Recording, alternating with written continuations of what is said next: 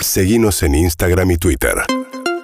arroba urbanaplayfm Momento de hablar de la Champions League, sí, del fútbol internacional, porque se están disputando los octavos de final. Se empezaron a disputar durante la semana, Sí. sí, con un partido súper importante entre el PSG y el Real Madrid. Y digo súper importante no solamente porque es un partido de Champions y los octavos de final del campeonato más importante a nivel clubes o uno de los más a nivel mundial, sino también por lo que se juega cada equipo. Claro. Hablo sobre todo del PSG, un equipo de estrellas que tiene a Pochettino como entrenador, al argentino, y bastante cuestionado por sus hinchas, por los ultras, que cuelgan banderas con mensajes raros, raros, va, en realidad, Sí. en tono amenazante para con Bastante sus jugadores directos. y sobre todo para con la dirigencia.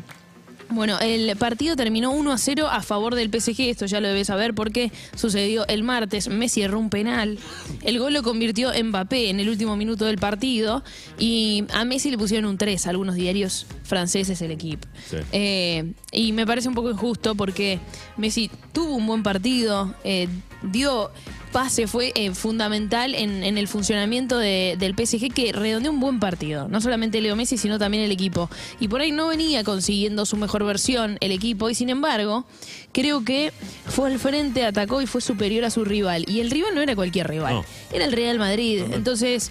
Digo, me parece que queda un balance positivo para el PSG después de este 1 a 0. La vuelta se jugará en marzo, así que estaremos atentos a lo que suceda, sobre todo por la continuidad y el futuro de Pochettino. Déjame con tres cositas nada más. La primera, Messi jugó mucho mejor desde que erró el penal.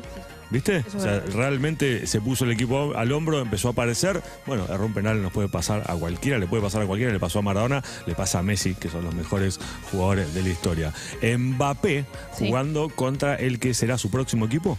Y la verdad que hay muchas chances porque finaliza su contrato en junio y se puede ir libre al Real Madrid. Siempre dijo que el Real Madrid era el equipo de sus sueños y todavía no renovó con el PSG cuando desde el equipo francés lo único que hacen es ofrecerle distintos contratos y bastante elevados Total. para que renueve. El francés no lo hace. No. Bueno, el rumor es que se va a ir a el Real Madrid. Lo cierto es que la vuelta se jugará el 9 de marzo.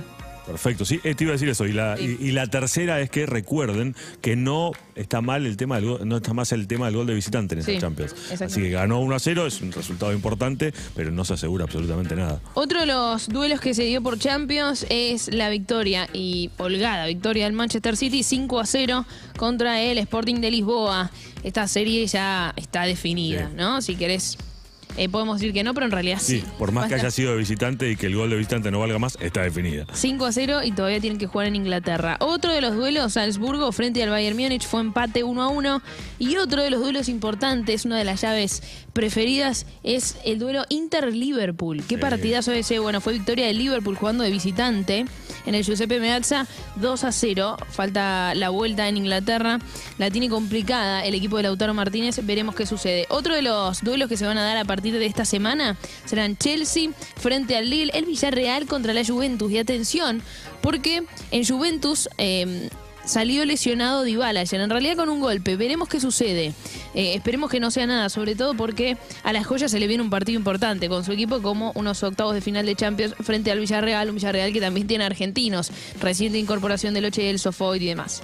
Además, Atlético Madrid, el equipo del Cholo, frente al Manchester United. Y me parece que en este duelo, en este encuentro de octavos, hay actualidades parecidas entre el Atlético Madrid y el Manchester United. No están viviendo sus mejores temporadas a nivel de torneos locales y se van a encontrar el miércoles a las 17 horas por estos octavos. Y además el duelo que cierra los octavos de finales Benfica frente a Ajax. urbanaplayfm.com